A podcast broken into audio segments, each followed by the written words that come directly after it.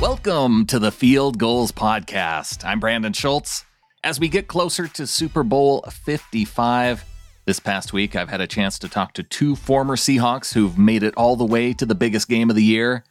Today's guest is a current member of the team and won his first NFC West title with the Seahawks this season. He's a three year veteran of the NFL and was drafted in 2018 in the fifth round out of the University of Central Florida. He's Seahawks linebacker Shaquem Griffin, and he's joining the show to talk about his work in partnership with the Hartford as part of its Ability Equipped program. Shaquem, welcome to the show. Man, thank you for having me. Thank you for having me. I, have got to imagine, man, it's it's got to be a pretty good day for you today. You know, just coming off calls where you got to give away some adaptive equipment. There was JT, uh, an 11 year old with cerebral palsy, Samantha, a 33 year old who also has CP, and you got to give them some equipment to help with their training efforts. And and I know you've been doing a lot to to help kids and adults since you've been with the Seahawks. So, what is it about this opportunity with the Hartford that really resonates with you? Um, I think for me is um, the Hartford been um, helping and you know doing everything for those with limb differences for over 25 years. And I don't use the word disabilities. I don't never use that because that's that's that's not how we want to be described. That's just how the, the world describe us. Um, but you know, just to to be a part of them is it's just been an amazing thing because you know, growing up, I didn't I didn't see that. Growing up, I didn't I didn't have that that that's that support to say somebody's going to donate or help me get the things that I need to utilize my time. Um, my dad invested into me. My my my mom invested in me. My family invested into me. My dad was like a mad scientist inside the garage, just putting tools together, just trying to create something for me to lift weights. And you know, for me to just to be a part of something now that's been helping out for so many years is amazing. Because now, now that I'm now that I'm here, I can be that that voice, that front runner to, to show people that this is here, that Hartford is out here and is and is looking to help whoever needs the help. And it just feel cool because now that I'm back home, I've been able to surprise JT and Sam with their gifts, being you know hometown people. It's just it, it's, it's amazing because it's like I never thought, or I being me being a kid wanting to help, wanting that that that that that extra push and now I'm able to give it to somebody else. Who would have thought that? Well, and, and you know, it's one of the things that really resonated with me too was you know, watching some of that video and, and you talking about uh, like when JT was given the javelin and you're talking about throwing around a broomstick when you're younger. I, I mean, it's I, that really resonated with me just because I, you know, didn't grow up with a whole lot either. So it's like you just find things that that will make it work for the things that you want to do. Definitely, I already told JT I want to use this job and just to like just to train with a little bit, just because I never I never had an opportunity to. But um, no, I think it's cool because it, it allow you to it, it, take you back sometimes and you know remind you where you came from, man. You know that broomstick it, it did not help. You know, similar to javelin. I mean, I guess I guess the foreign part maybe, but it did not help. It didn't it didn't go far at all. It kind of just woofed in the air. So um, but no, it just it just tell you like you know how to you learn to utilize things or the the, the things around you and be able to have Hartford be able to advance them things around you. I mean, it's like there, there's no excuses. There, there's no reason why you can't get to where you need to go. You know, now it's just solely up to you. You know, you got the extra push, you got exactly what you need, and now it's like the work you put in is what you get out of it. Well, along with the equipment that was given to the two athletes we talked about, the Hartford gave forty thousand dollars to the Friends of the Community Parks and Recreation in Tampa to purchase adaptive sports equipment to, to help support the community there. And I mean, how important is it just for kids to have a place just within the community where they can go and play and not have to worry about you know being limited in some kind of way, getting overly frustrated, that sort of thing? Yeah, I mean that, that's important because sometimes I feel like with with with that it's, it's, it's our age, and I just feel like you know I was blessed at a young age to be able to have a mindset to say, you know what, I can overcome this or I can do this or I'm not gonna allow, allow anybody to outbeat me. But you know, in certain situations, every kid, I'm saying everybody is different. Everybody comes from different backgrounds, just situations. And I just feel like, you know, having those in your community allow the kids to be able to, to create a confidence level to say, you know what, I'm not worried about what limb I don't have. I gotta worry about what I do have and what I can do to be competitive or be able to, you know, to, to put the best efforts that I can and that's that's cool because you know for me I didn't have it. Like I said, I couldn't go to somewhere where I had people around me just like me and we all competing and we all competitive. And next you know we winning or we doing this and that, and it's creating that confidence. So now when I go against somebody else who look at me differently, I don't see them no different. I just see it as a competitor. I just see them as somebody I have to outbeat to get to where I need to go. Someone's in front of me. So while I'm building that confidence and now I'm going to get somebody else, they can take me lightly and now they end up losing even more. And now they're behind, they're trying to catch up. So I mean, I just like it's, a great thing, man. Building that confidence, building that emotion, and say, you know what, can nobody beat me? I mean, I, only thing you can do is love it.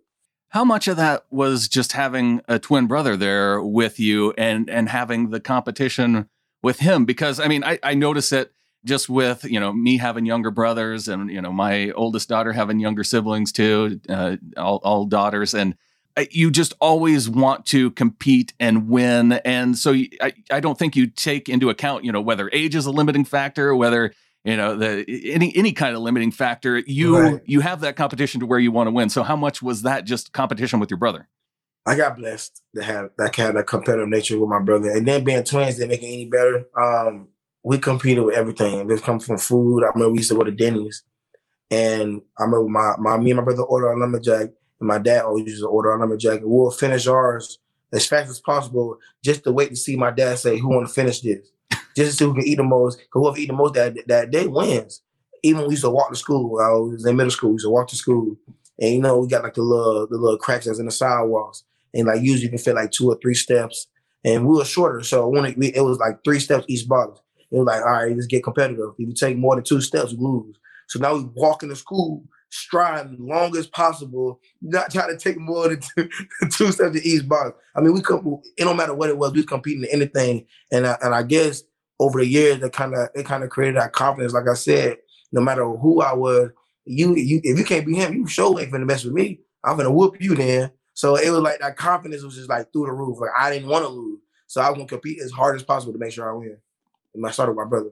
See, I'm I'm usually tempted to tell my kids not to be so overly competitive, but hearing you talk about this makes me wonder if maybe that's not the best strategy. So clearly, the way you did it helped in some way that it got you into the NFL with your brother, and this was the first time for the two of you that the season resulted in an NFC West title.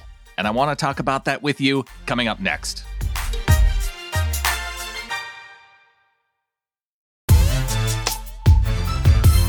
I'm joined by Shaquem Griffin on the show today. We talked about his partnership with the Hartford as part of its Ability Equipped program. If you want some more information about that program, there is going to be a link in the show notes for this episode. They're doing some great things to help make adaptive equipment and sports more accessible. Shaquem, you came into the league in 2018. So, for you and even a good portion of your teammates, this is your first experience winning a division title. How did it feel to get that accomplishment? Oh man, it was it was nuts. I can tell you, we was was very turned up. I can tell you that. I mean, it was it was fun. I just feel like throughout this whole year, everybody was going through stuff. Um, mind you, um, uh, just this life period. I mean, a lot of people are going through a lot of stuff. So to be able to stay focused and be able to, you know, work really hard and fight with our teammates to be able to accomplish that was amazing. I mean, it's a lot of raw emotion that came out in our locker room you know, after all the cameras and stuff was down. So it's kind of cool to kind of feel that. Like I got goosebumps after that. You know, just just watching the raw emotions, seeing the older guys, just how far they came, guys who played on teams who never won before. I mean, it was you got emotions from all over the place. And I was just happy to, be a part of that, to, to, to be in the locker room, being able to say I was able to help out and be a part of that that, that win and stuff. So I mean, it's cool, man. You, you see things that you never expect, and like the raw emotions of things. I mean, you, that that live with you forever. Well, one of the things about this season that really jumped out to me is that special teams was a huge strength for the Seahawks this season. You know, the offense, they had a great first half and then, you know, kind of a slow second half. You had defense that got out to a slow start, but they finished strong. But special teams throughout the season remain consistent. So do you give your teammates a hard time? Like, why can't you just keep it together like like us guys here on special teams? Um, I think uh, for us, uh, for special teams, we just carried ourselves differently. Um, we carried ourselves with more purpose. We got a lot of people on different teams who play for the team just to play. But we wasn't playing for the team just to play. We were playing with a purpose. We were playing to create opportunities for the offense, to create opportunities for the defense. So we came out there with with a voice and a passion to say, you know what? And listen, y'all do y'all thing. While we out here, we finna handle business. Like we got something for y'all. Just watch this. So we we kind of had like a, a confident, kind of cocky type of thing about ourselves because that's what you got to have some team. You got to make it fun. You got to make it exciting. You got to make the offense feel that energy. You got to make that defense feel that energy. So we going out kickoff and we get a big hit, we gonna turn up because we want them to feel that energy come off the field and keep that thing rolling. If we get the ball back, or we get a big return, or you know, a fumble in the ball, and the, the offense get it back, we're gonna turn up because we need to feel it. And as long as they feel that energy, that's how we keep that, that's how we keep the energy going because we don't have no fans out there. We don't have no fans. There ain't nobody yelling. It is a difference. Everybody, I know people want to know and asking about it. It is definitely a difference. So what do you, what do you mean? You went seven and one during the regular season without fans there. You know that, that's still, one of the best. You still, you still got to have the juice. You still got to have the energy. So if you don't have the juice from the, the fans, you got to create your own juice. You got to turn. You got to turn Russ up. We got to turn O line up. We got to turn Chris Carson up. You got to turn DK up. Bobby, KJ. We gonna be jumping Jamal. Everybody.